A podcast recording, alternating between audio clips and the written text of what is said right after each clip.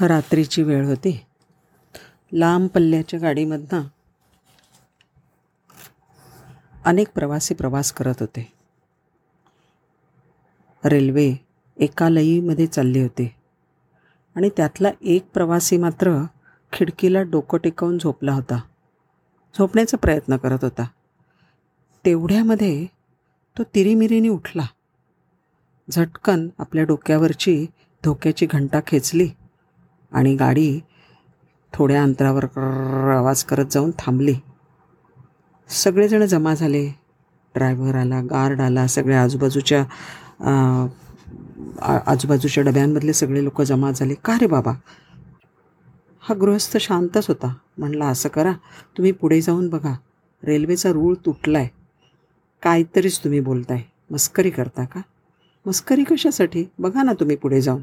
आणि रेल्वेचे कर्मचारी पुढे गेले आणि खरोखरच काही मीटरवरती तो रूळ तुटलेला आढळला. फार मोठा धोका टळला. त्यांना विचारलं गेलं तुम्हाला कसं काय कळलं? कसं कळलं म्हणजे मी डोका डोकं टेकून बसलो होतं ना. मला तो आवाज येत होता. एका लईत चाललेला आवाज ह्या ठिकाणी आवाजामध्ये एकदम बदल झाला. त्याच्यावरनं मला कळलं की रेल्वेचा रूळ तुटलेला आहे. आणि ही जी रंजक गोष्ट आहे की नाही ल फार लोकांना आश्चर्य वाटलं त्याचं. ही जी रंजक गोष्ट आहे ती भारतरत्न सर मोक्षलिंगम विश्वेश्वरय्या यांची. पंधरा सप्टेंबर हा अभियंता दिन म्हणून आपण साजरा केला जातो म्हणजे इंजिनियर्स डे हे डॉक्टर विश्वेश्वरय्या हे कर्नाटकातले आणि त्यांनी काय काय त्यांच त्यांना भगवंतांच्या कृपेने एकशे दोन वर्षांचं भरपूर आयुष्य मिळालं. आणि ह्या आयुष्यामध्ये त्यांनी जना जनहिताय लोकांच्या हितासाठी खूप कामं केली. सगळ्यात महत्त्वाचं म्हणजे कावेरी नदीवरती त्यांनी कृष्णराज सागर नावाचं धरण बांधलं. तेव्हाच्या आशियामधलं ते सगळ्यात मोठं धरण होतं. तलाव होता सरोवर होतं. त्यांनी म्हैसूर विश्वविद्यालयाची स्थापना केली. बँक ऑफ म्हैसूर हे त्यांनीच सुरू केलं. Bhadravati steel works Mysore oil and soap factory factory आणि काय काय गोष्टी त्यांनी सुरू केल्या ह्याला काही गणतीच नाही. त्यांनी धरणामधून एक विशेष गोष्ट केली. धरणामधून पाणी अडवण्यासाठी आणि सोडण्यासाठी त्यांनी स्टीलचे दरवाजे बनवले. आणि हे स्टीलचे दरवाज्याची ते तंत्रज्ञान इतकं चांगलं आहे की ते जगभरात अजूनही ते वापरले जातात. आणि म्हणून डॉक्टरांना डॉक्टर विश्वेश्वरय्या यांना कर्नाटकाचे भगीरथ असं म्हटलं जातं. तर भगीरथ भगीरथ म्हणजे काय बरं? भगीरथ म्हणजे अत्यंतिक प्रयत्न.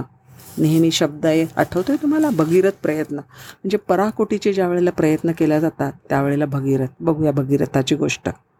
भगीरथ राजा म्हणजे काय झालं की त्याचे पूर्वज ह्यांना कपिल मुनींच्या शापामुळे ते भस्म झाले होते आणि त्यांचा उद्धार जो आहे तो फक्त गंगाच करू शकत होती. आणि त्याच्यामुळे आणि गंगा तर होती स्वर्गामध्ये तर गंगेला पृथ्वीवर आणायला पाहिजे होतं तरच त्यांचा उद्धार होणार होता. भगीरथाला ही गोष्ट फार लागली मनाला की नाही माझ्या पूर्वजांचा उद्धार तर माझ्या हातने व्हायलाच पाहिजे. आणि म्हणून त्यांनी काय केलं एकटाच गेला म्हणला मी भगीरथ प्रयत्न एकटाच करतो. कोणाला पटन पटलं नाही गंगेला घर कसं आणायचं खाली ते. एकटाच गेला त्यांनी अन्न पाणी त्यागलं. एका पायावर उभा राहिला आणि गंग गंगेसाठी त्यांनी तपस्या आरंभले. गंगा प्रसन्न झाली.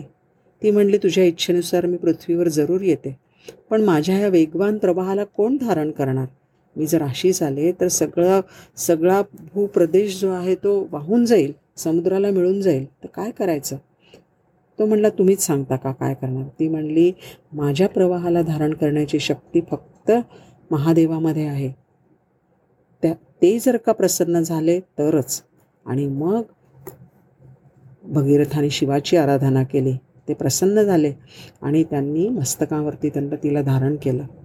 हा गंगेचा प्रवाह जो आहे तो एवढा वेगवान होता पण महादेवाच्या शिरावरती तो तिथेच थांबला. महादेवानी त्याची फक्त एक जटा जी आहे ती मोकळी केली आणि त्या जटेमधनं गंगा जी आहे ती पृथ्वीवरती अवतरली.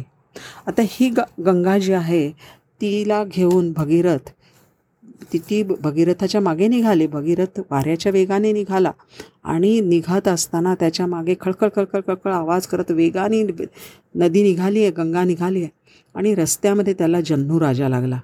जन्नू राजाचा तिकडे यज्ञ चालला होता आणि त्या यज्ञवेदीच्या वरती सगळ्या आजूबाजूला सगळ्या भरती नदी नदी क रा भगीरथ जो होता त्यांनी पण बघितलं नाही आणि नदीनी पण बघितलं नाही. आणि ते सगळं वेद वेदी त्याची त्याचं कुंड हे सगळं धुवून निघायला लागलं. त्याबरोबर जन्नूराजा यजमान होता. त्यांनी काय केलं माहिती आहे त्याने त्याचं स्वतःचं तपश्चर्याचं सामर्थ्य प्रकट केलं आणि त्या नदीला आपल्या मांडीखाली दाबून धरली. इकडे प्रवाह थांबला गंगेचा प्रवाह तिकडे थांबला. भगीरथ पुढे चाललाय चाललाय चाललाय. त्याने काही वळून नाही मागे पाहिलं बराच वेळ झाला. नदीचा आवाज येत नाही म्हणून त्यांनी मागे वळून पाहिलं. तर काय? प्रवाह नाही. गंगा कुठे लुप्त झाली? परत मागे गेला आणि जन्नू राजाच्या राज्यात गेला आणि तिकडे जन्नू राजाने तिचा प्रवाह अडवून ठेवला आहे त्याला प्रार्थना केली. त्याला सांगितलं की गंगा कशी आली आहे? कशासाठी आली आहे? आणि मग जन्नू राजा म्हटला बरोबर आहे. हिला सोडायला पाहिजे. कशासाठी हिला अडकवून ठेवू? आणि मग त्याने आपल्या मांडीला एक भोक पाडलं आणि त्याच्यातनं बारीकशी वाट तिला पुढे काढून दिली. आणि ती जी पुढे गेली तिचं नाव जान्हवी. कारण की ती जन्नू राजाच्यामधनं प्रकट झाली बाहेर आली म्हणून ती त्याची कन्या झाली आणि ती जान्हवी झाली.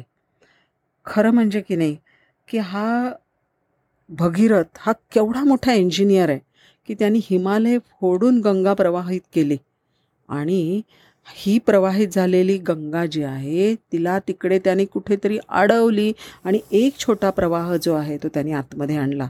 आणि तो जो प्रवाह गेल्यानंतर बघा आपल्याला दिसतं की जन्नू सुद्धा तो प्रवाह तिचा अडवला. त्याच्या मांडीनी अडवलं म्हणजे त्यांनी पण धरण तिकडे निर्माण केलं असलं पाहिजे. आपल्या सगळ्या प्रजेच्यासाठी म्हणून त्यांनी धरण निर्माण केलं आणि धरणाचे दरवाजे त्यांनी उघडले आणि त्याच्यामधनं गंगा जी आहे ती परत पुढे गेली. तर आणि मग त्या गंगेने जाऊन त्या ह्याचे सगराचे पुत्र त्याच्या त्याचा सगळ्यांचा मोक्ष मिळाला. ती गोष्ट वेगळी आणि नंतर ती बंग बंगालच्या उपसागरामध्ये जाऊन ती विलीन झाली. तर हे जे आहे ही अशा रीतीने हा सगळा प्रवाह जो आहे हे सगळं इंजिनियर्सचीच गोष्ट आहे. हे सगळे भगीरथ काय किंवा जन्नू काय किंवा अनेक सगळे इंजिनियर्स जे आहेत ते आपल्या भल्यासाठी केवढं काम करत असतात. आणि ह्या सगळे लोक काम करतात की नाही त्याच्यामुळे आपलं आपण जीवन जे आहे ते अत्यंत सुखकर होतं. अतिशय चांगल्या रीतीने आपण जीवन जगू जगू शकतो. तर ह्या सगळ्या इंजिनियर्सना जगभरातल्या सगळ्या इंजिनियर्सना सलाम करूया. नमस्कार.